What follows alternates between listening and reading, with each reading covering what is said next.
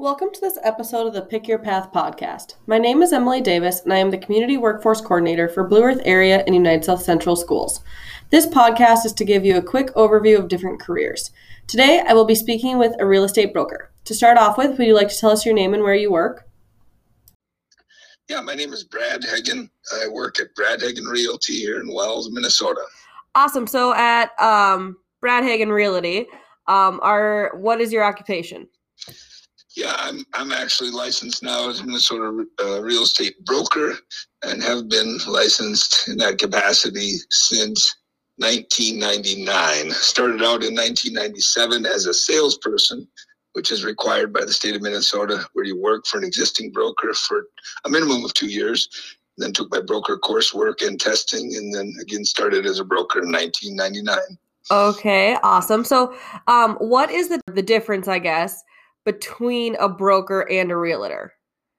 Okay, yeah, correct. Um, a broker and a salesperson really are the differentiation there. Okay. Um, the broker oversees the activity of all salespeople within the office. So uh, ultimately, uh, they're responsible for the actions of the salespersons and of themselves as broker, of course. But yeah, the, the realtor term really we're all realtors uh, if, in fact, we are members of the Realtors Association, pay annual dues and monthly fees. So uh, yeah, those two terms are oftentimes interchanged.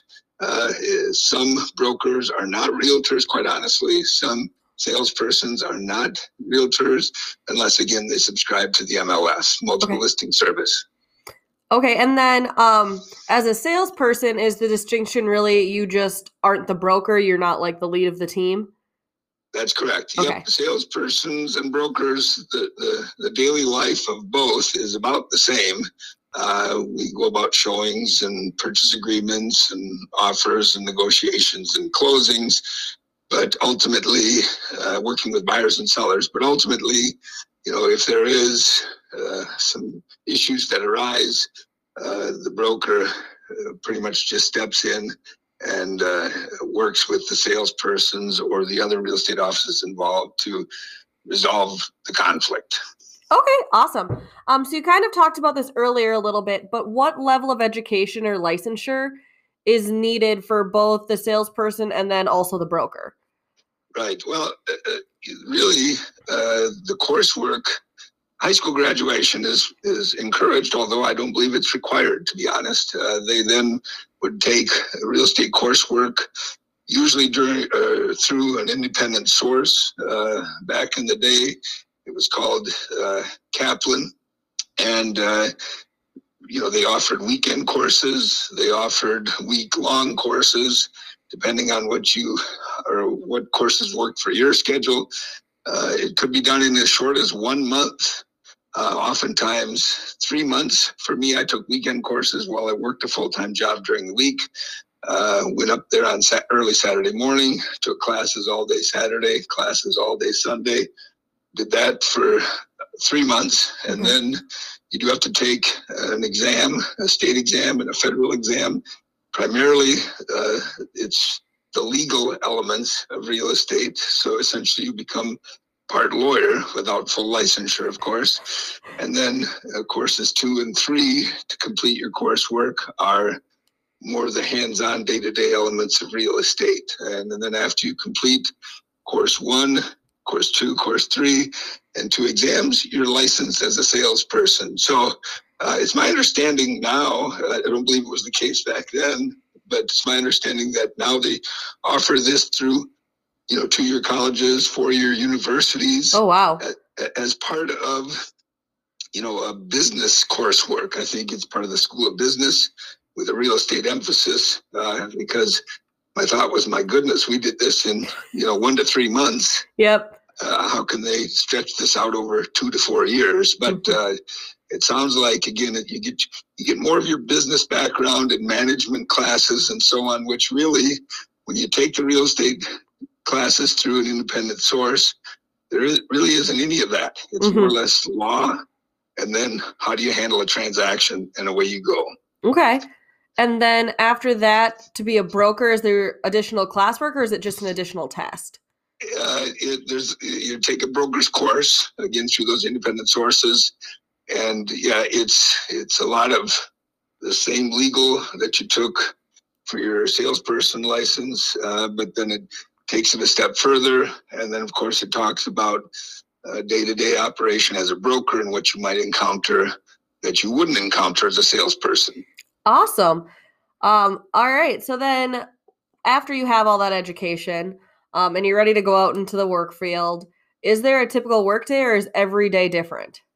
every day is very different. uh, you make plans and it doesn't take but till 10 o'clock the next morning and it's something different. So, uh, and that's kind of what I like about it, to be honest. You never know what you're going to come into, good, bad, or otherwise. Um, but yeah, oftentimes, at least in my uh, my case, as the broker, I try and give my salespersons, and I've had as many as seven in the office actually over the last 20 years. Oh, wow. um, um, I like to give them every opportunity to have what's called floor time in the office, which means they're there. They're the primary contacts. When the phone rings or somebody walks in the door, they have the first contact and first opportunity to, you know, to gain a relationship with either a buyer or seller that comes in. Okay. So my right now, my role, I guess, is to, you know, be in the back office or work from my home office and uh, be in communication via texting or email or phone with the agents if questions or problems arise. But for the most part, I spend a lot of time at the computer working at my home office um, throughout the morning. I oftentimes try to get there uh, when, right now, Lori Fetty is in the office. Take when she takes her lunch break.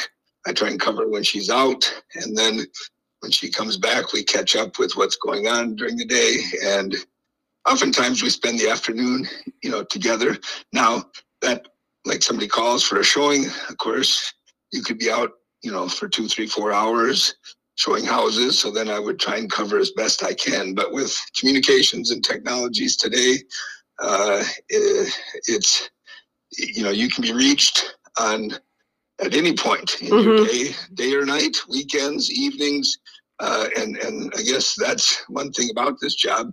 The flexibility is certainly something that uh, is appreciated. However, with that flexibility comes those off-hour projects. You know, so seven o'clock at night, you know, two o'clock on a Sunday afternoon, those kinds of things can come into it. And for me, when I started, I was single, that flexibility wasn't a problem. After getting married, having kids, you know, sometimes those scheduling issues with kids' basketball games or family vacation type things, uh, yep. the real estate world gets to be a little bit too accessible, quite honestly. uh, but we work through it, and as long as you have a good relationship with the other agents in the office, usually, you know, one will cover for another if necessary, and and it works quite nicely. Awesome. Um, so then for everything that you just listed that you go through basically on a daily basis, is there an average salary range? Is it based on commission? Um, or is it really all over the board? Yeah, it can be all over the board. Uh, it is a commission based industry. Um, and that's what's hard about getting into the business and starting up is you know you get your coursework done you get your exams passed you get your licensure you find a broker to work for and uh, you begin working. And uh, usually you're ambitious and you get out there and you know try and uh, meet new people and get listings, but your first paycheck may not come in, you know, realistically for a couple of months. Mm-hmm. Uh, and and yes, on average, I guess I've always said for, if you put in about part time, which I would say is about a 20 hour work week, um, might be opposite another job, might be just your part time job while you're at home with family on your off hours. Um, it could be anywhere from fifteen to twenty thousand dollars a year. Okay. Uh, on an average, if you really put the time in and end up working anywhere from forty to eighty hours, because there are those weeks, you know, uh, and that it's probably going to be somewhere in the forty to fifty thousand range. Okay. Um, but I've always said the amount of time you put into it is going to be your financial gain that comes out of it. Um, and uh, I think there's possibly, you know, uh, an image that, um, you know, you go to the office and people just come pouring in the door and paychecks and commissions just come pouring in the door. And it's, it's uh, it's not always that way. Mm-hmm. And uh, in Minnesota, small town, rural Minnesota, especially during you know the cold winter months, uh, things can slow down. Um, but there are good buyers and sellers that uh, you know, want to buy and sell 12 months of the year, even in you know small town Minnesota. Um. So, what is your favorite part of your job? Well, I guess uh, again the flexibility because I do coach golf, and so I need to get away for golf practices and golf meets. Uh, of course, I uh, my son's now in college, my daughter is still in high school, and I like to be able to step out of the office and go to golf meets or volleyball games or basketball games or, or family vacations or getaways. So the flexibility for me is big. Uh, the people, I still like working with people.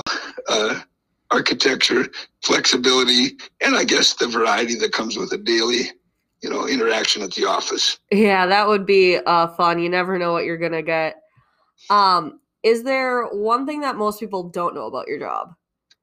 well, I usually tell people that because they come into the office with this concept like you might experience on HGTV, and uh, I jokingly tell them, you know, I wish HGV, HGTV would bring a camera down here because they don't see on TV people climbing into, you know, haylofts and barns, you know, mm-hmm. with cobwebs or rodents or animals or crawl spaces under basements. So we're not wearing suits and dresses and whatnot in this business in our area. We're pretty, you know, down to earth, small town folks.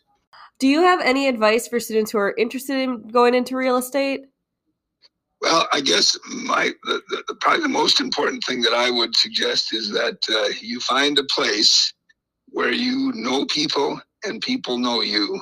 Um, over the years, people have asked, well, why, why are you having an office in Wells? Why are you selling in Kiester and Easton, Freeborn and Bricelyn and Walters and in rural properties in this area? It's because I know the people here. You know, mm-hmm. I grew up here. I went to school here. My mom still lives here in town. Um, and sure, there are bigger commission checks, no doubt in Mankato and Rochester and the Twin Cities. Uh, but again, there are houses to sell here. There are people that need help here, and uh, cost of living is reasonable here. So you don't need to make those big commission checks, and you can live pretty comfortably as long as you're willing to put the work in. Awesome. So you alluded to my next question in that answer. Um, what made you come back to the USC or Southern Minnesota area? And the reason I came back was because to me, it was familiar uh, cost of living was low. Um, my mom was still here, and I knew she needed some help or was going to need some help over time. Um, and and again, I could work a part time job. You go to real estate school, get this this whole business started, uh, and I guess 23, 24 years later, uh, here we are. And uh, I, I guess uh, just like any job, there are days you come home thinking that was great. Uh, and then there are days where you come home thinking, what else might be better for me? But uh, as long as the first outweighs the second uh, uh annually, uh, I you know I just keep coming back and get up the next day and, and start all over again. And that was Brad Hagen, owner and broker at Brad Hagen Realty in Wells, Minnesota. Thank you for taking the time to speak with us today. Throughout the rest of the episodes, we will be exploring different careers. If there are any that you would like to know more about, please let me know. You can send them directly to emily.davis at cedausa.com. Thank you for listening and have a great day.